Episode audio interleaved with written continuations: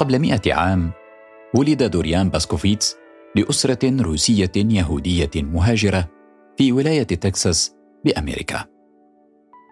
كانت حياة عائلته مستقرة. لا شيء يختلف فيها عن حياة المهاجرين. درس الطب في جامعة ستانفورد. عمل طبيبا لسنوات. تزوج مرتين. لكنه لم يهوى حياة الطب وبدأ يعاني من نوبات القلق المتكررة. قرر تغيير مسار حياته. وفي 1957 بعدما تجاوز عمره الخامسة والثلاثين قرر دوريان ترك الطب وزوجته وأبنائه في أمريكا وذهب في رحلة لمدة عام لإسرائيل مارس هناك ركوب الأمواج ووجد ضالته بعد عودته لأمريكا ظل دوريان يمارس هوايته وتحولت إلى مهنته.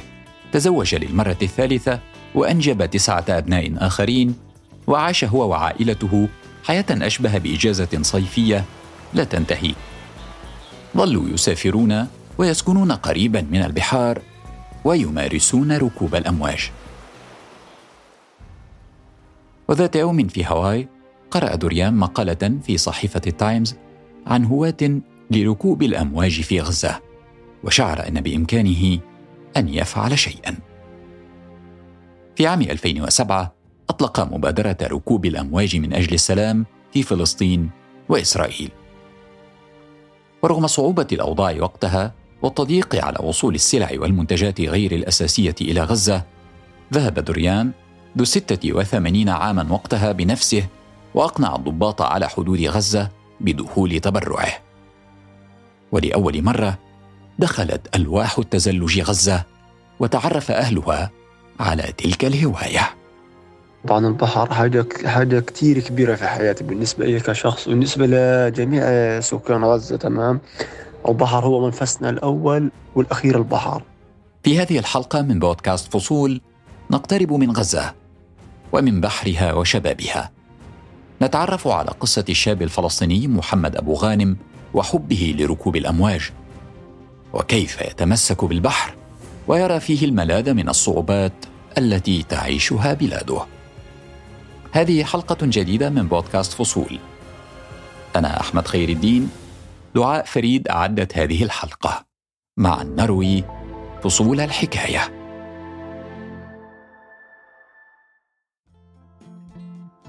اسمي محمد رجب يوسف أبو غانم عمري 24 سنة انولدت في غزة وسكان غزة طبعا النادي البحري ولد محمد في عائلة تهوى البحر.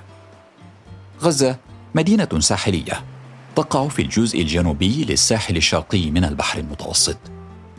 يعيش أكثر من مليوني شخص في غزة. كنت شقي كثير كمان وأنا صغير يعني كنت 24 آه، ساعة في البحر. أروح من المدرسة حتى أشرد من المدرسة وأروح على البحر.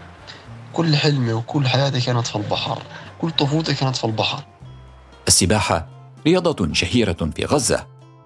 ففي ظل وضع سياسي صعب وقيود مفروضة من السلطات الإسرائيلية على التنقل البري والجوي والبحري في غزة منذ عام 2007 يمثل البحر المتنفس الوحيد والأفق الشاسع لأهل المدينة.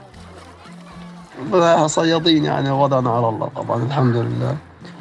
وكل طفولتنا وكل حياتنا يعني في البحر. حتى خواتي أبوي علمهم السباحة علمهم حتى ركوب الأمواج وقعدوا يشيطوا معانا. وبعديها بعد ما تجوزوا وخطبوا خلاص مش الكل صار يمارس فيها هذه الهواية. وبالرغم من رومانسية العيش على البحر إلا أن الواقع كان قاسيا إلى حد كبير. سكن القصر هذا مش ملاقي يعني وضعنا صعب ودارنا عقدنا ما شاء الله إحنا 11 نفر يعني مش قلال فالو يعني عن جد الوضع صعب وضعنا المادي بس الواحد بيقول الحمد لله بتعايش مع الدنيا ومع الحياة لم يكمل محمد دراسته. حوالي 30% من الأسر في غزة تواجه صعوبات في توفير احتياجات التعليم الأساسية مثل الرسوم المدرسية والكتب بسبب نقص الموارد المالية. سبت المدرسة ونزلت على البحر خلص حبيت البحر حبيت مهنته حبيت شغله. صار البحر الآن كل حياته. علمه أبوه التزلج وركوب الأمواج وقتها. حتى وأنا صغير يعني كان أبوي يعلمني يعني موقف لا اليوم لا أنساه حتى لما أموت راح أتمم اتذكره يوم ما بيتها ضربني كنت أتعلم. يعني ما تعلمتش لما لما ضربنا قتلة جامدة عشان أتعلم. وفعلا من بعد القتلة خلص استوعبت وتمتني ماشي. قعدت ساعتها لحالي أمارس ركوب الأمواج وأمارس البحر وأحارب في البحر. عندك بحرية يا ريس سمر شرقية. عشان صيادين وفي البحر. ويعني السمر إحنا عشان من البحر. فكنا نحب أختي المفضلة عندك بحرية يا ريس سمر شرقية. خلاص بحب البحر بحب أغاني البحر. بسبب عدم إكمال تعليمه وحبه للبحر قرر محمد أن يعمل منقذا بحريا. وذلك عرضه لبعض الصدمات التي لم ينسها. عند صخر المينا خبطت في الصخر يوميتها وكان ولد غرقان نزلت طلعته وأنا بشيط طلعت الولد الغرقان كان ميت طلعته ميت أنا. فده كان أصعب موقف يعني مرت فيه في حياتي لحتى الآن متذكره. يعني كان منظر مرعب صراحة وأنا خفت. يعني شيء بين حياة وموت أنا لقيته بين نارين تحت البحر وتحت الصخر وجنبي طفل صغير يعني غرقان. فالحمد لله يعني تميتنا حرب وانكسر لوح التزلج حتى تبعي عشان نطلع الولد طلعته فيه وطلعت لوح التزلج مكسور. يعني الحمد لله تميتنا مستمر ما وقفتش. بالرغم من عدم توانيه عن إنقاذ الأشخاص لم يتوظف محمد بأي مؤسسة أو جهة مختصة بالإنقاذ البحري. يعمل بشكل حر. ولحتى الآن وبتمنى والله عن جد إني نفسي أتوظف في البحر منقذ أي إشي ممسح لي شغلة ثابتة أكمل مستقبلي وحلمي وأحقق كل إشي أنا بتمناه يعني حلمي كتير صغير وبسيط. قد تظن أن العائق هو التعليم. فبين كل مئة شاب وشابة في غزة في عمر الثامنة عشر إلى التاسعة والعشرين عاما ثمانية عشر شابا فقط حصلوا على درجة البكالوريوس. لكن العديد من شباب غزة يعانون من البطالة خريجو الجامعات في فلسطين يحتاجون من ستة أشهر إلى 72 شهرا لإيجاد وظيفة. في العادة تكون خارج تخصصهم الدراسي، ويكون الراتب أقل من 250 دولارا. أما في غزة فيعاني الشباب من أعلى معدلات البطالة على الصعيد العالمي. معدل البطالة يقترب من 50% بحسب الجهاز المركزي للإحصاء الفلسطيني. لم ينتظر محمد الوظيفة فهو لا يملك تلك الرفاهية. عليه أن يدبر مصاريفه ومصاريف عائلته. عمل صيادا مع عائلته. اشتغلت؟ مش ما اشتغلت اشتغلت كذا شغلة عشان أشتري لوحة تزلج. أنا ما اخذتش ولا اجاني أي دعم من برا. أنا كان يجي داعم بس أنا ما اخذش أنا كل كنت أشتغل أشتغل وأتعب. كنت اخذ في اليوم عشرة شيكل عشر شيكل. كنت أسرح في البحر ويطلع لي عشرة خمسة عشر عشرين. البحر أرزاق طبعا من الله. ومما يحصل عليه من أموال بسيطة كان شغوفا بحلمه أن يصبح راكبا محترفا للأمواج. كنت أشتري فيهم أغراض البحر اشتريت له 100 لوحين تزلج. واشتريت كمان واحد صار عندي ثلاثة ألواح اشتريتهم كلفوني 20 مليون. أنا بعد معاناة وتعب وتحويش حرمت حالي الشيكل صرت أشتي الشيك عشان أحقق حلم وأستمر في هوايتي هذه. وإحنا ما فيش عندنا يعني ما معيش مسار حتى أقدر أبني هوايتي وأطور حتى ركوب الأمواج. يعني بدها إمكانيات وبدها فلوس بدك تفتح مشروع بدك يكون عندك إمكانيات عشان تقدر تعلم فيهم جيل تاني تعلمهم من ركوب الأمواج وتعلمهم السباحة يكونوا بيسبحوا. فيش مصدر دخل إلي حتى إنه أقدر أقدر أجيب إمكانيات أو حتى أشتري إمكانيات.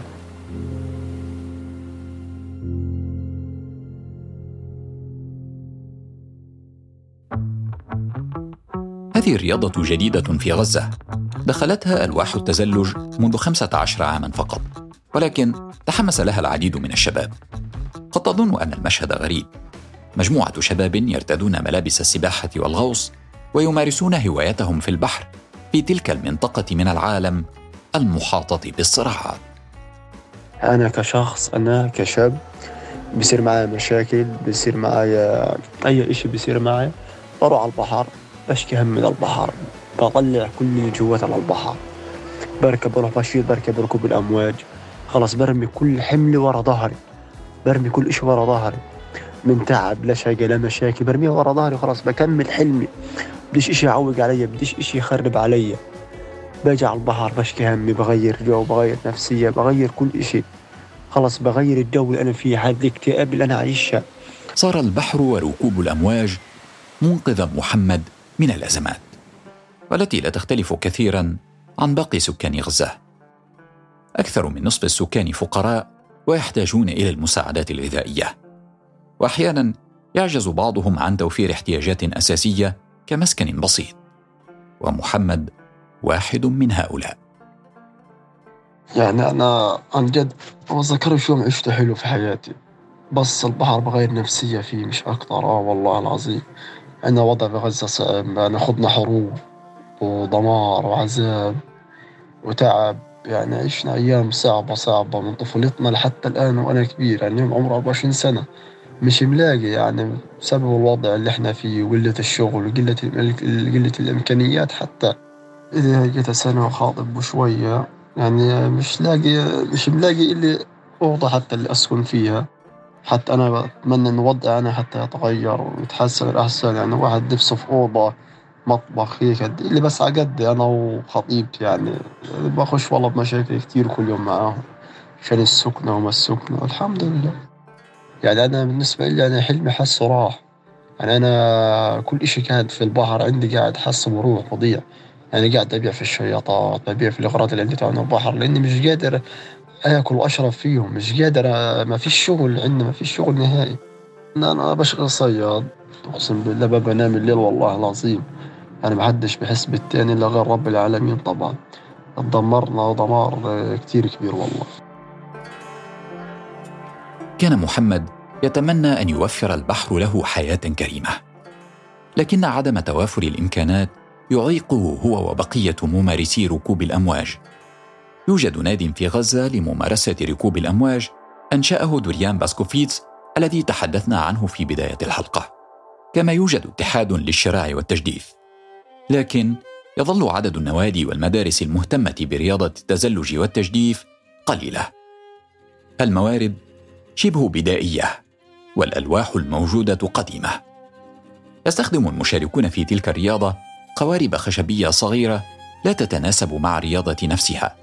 وحتى تعتبر الواحا غير قانونية في اللعبة كثير منهم يضعون مادة الشمع على ألواح التزلج لتجنب الانزلاق وللتحكم بشكل أكبر في حركتهم مع الأمواج كل هذه أشياء لا يفكر أصلا بها ممارسو نفس الرياضة في البلدان الأخرى. كما أنه من الصعب أن تصنع هذه الألواح في غزة لعدم وجود الموارد اللازمة واستيرادها صعب بسبب التضييق على استيراد معدات البحر والألواح وملابس السباحة. قبل فترة صارت فعالية ركوب أمواج. طبعا من نادي من اتحاد الشرع والتجديف اللي إحنا فيه في غزة ضم راكبين الأمواج خما تقريبا عشرة أنفار من راكبين الأمواج. ورحنا ومارسنا هذه الهواية. واستمرينا فيها يعني. لما الشباب لقوا يعني في فائدة يعني لقوا في فلوس أخذوا لهم كل واحد 100 شيكل. الشباب إجوا. بدون ما صار الشباب ما بيجوش. يعني بقول لك كم من سنة بنعمل وبنسوي على الفاضي. وكأن الواقع لا يكفي. أحيانا تكون البيئة المحيطة نفسها غير مهيئة للرياضة. الأمواج في شاطئ القطاع ليست مرتفعة. وأحيانا ينتظر الممارسون أن تكون الرياح شديدة حتى يكون الجو مناسبا لرياضتهم. مياه البحر المتوسط في غزة ليست الأكثر صفاء بين شواطئ المتوسط. في معظم الأحيان يكون البحر ساكنا رماديا وتتسرب إليه كميات غير قليلة من الصرف الصحي. بلغت نسبة تلوث المياه 75%. ذلك حرم سكان القطاع لفترة من ارتياد البحر. لكن حاليا المياه نظيفة بنسبة 65%. سمح للمواطنين مرة أخرى بالاستجمام على الشاطئ وللهواة بتطوير مهاراتهم. صارت فرصة لفعاليات والاهتمام أكبر بركوب الأمواج. فيش حد بيطلع علينا يعني لولا جديد صار. يعني الصحافة والإعلام يطلعوا فينا وصاروا يجونا ويكلمونا وأعمل مقابلات وأنزل أعمل ال surfing عشان أحيي هذه الفعالية وأحيي هذه البطولة يعني ال surfing وركوب الأمواج أحييها من أول وجديد نصيروا الناس يطلعوا علينا من كل دول العالم. على الرغم من الوضع المادي الصعب إلا أن حلم محمد كبير. هو مهتم بتعليم غيره ركوب الأمواج وليس فقط بممارسته. بس الواحد بعد ما كبر صار يطلع على مستقبله وحياته. ما بين يعني ما عملتش إشي لمستقبل أو حتى لحياتي. يعني مش ملاقي لي مستقبل لحتى الآن. يعني بعمل حساب اليوم صرت قبل بكرة أقسم بالله العظيم. يدعموني وأقدر أحقق حلمي وأفتح نادي وأفتح له مشروع اللي أقدر أدرب فيه لجيل تاني أدربهم ركوب الأمواج يتعلموا عشان يصير عندنا صيت وعندنا فعاليات وعندنا بطولات حتى في غزة نعمل نصير نطلع برا نفسي أطلع برا عن جد أخذ إمكانيات وخبرات كمان أكثر عشان أجي غزة وأعطيها لغزة هان. يعني أقدر ندرب فيها شباب وجيل تاني وسيدات يعني ولكنه يرى أن الطريق إلى ذلك سيكون عن طريق السفر اولا. نفسي أطلع برا وأسافر وأمثل فلسطين وأتدرب وأخذ إمكانيات وخبرات وحد حتى يتبناني عندي. يعني حياته كلها تتغير عن جد. هذه ليست أمنية محمد فقط. لطالما كانت الهجرة حلا لشباب غزة للهروب من الفقر والبطالة. بعد عام 2007 وتحديدا عندما شددت السلطات الإسرائيلية القيود وفرضت حصارا جويا وبريا وبحريا على الأشخاص والبضائع التي يسمح بدخولها عبر المعابر التي تسيطر عليها إسرائيل. يقول مكتب الأمم المتحدة لتنسيق الشؤون الإنسانية في الأراضي الفلسطينية إنه سجل خروج أكثر من عشرة آلاف شخص شهريا من غزة على مدار ثمان سنوات. هذا محبط لكثير من الشباب. 22% من المجتمع الفلسطيني من الشباب. وأكثر من 8% في قطاع غزة. أكثر من نصف الشباب في القطاع غير منخرطين في عمل أو تعليم أو تدريب. كل هذا يصعب الوضع على الشباب هناك، خاصة من يريد أن يتطور في مجاله. كل شيء بدك تشتغلي فيه بدك بدك رأس مال، أي شغلة بدك تفكر فيها، أي مشروع بدك تعملي بدك رأس مال، سواء بحر غير بحر، فيش إشي بدون رأس مال بدون مصاري ما بتمشيش. تقدر تبني مستقبلك وتقدر تحقق حتى حلمك.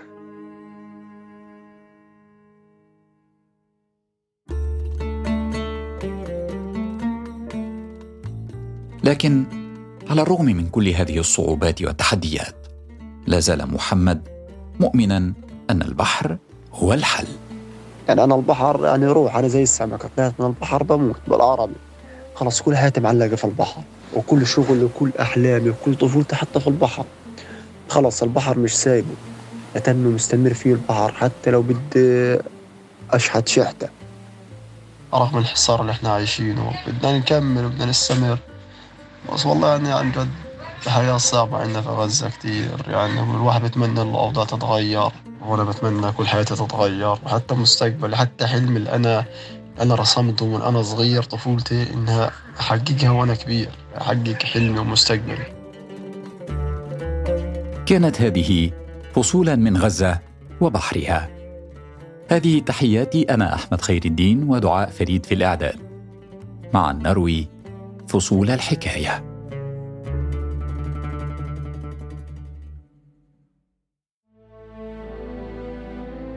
استمعوا لبودكاست فصول على تطبيقات البودكاست أبل وجوجل وسبوتيفاي وساوند كلاود وعلى الحرة dot com وأثير راديو سوا.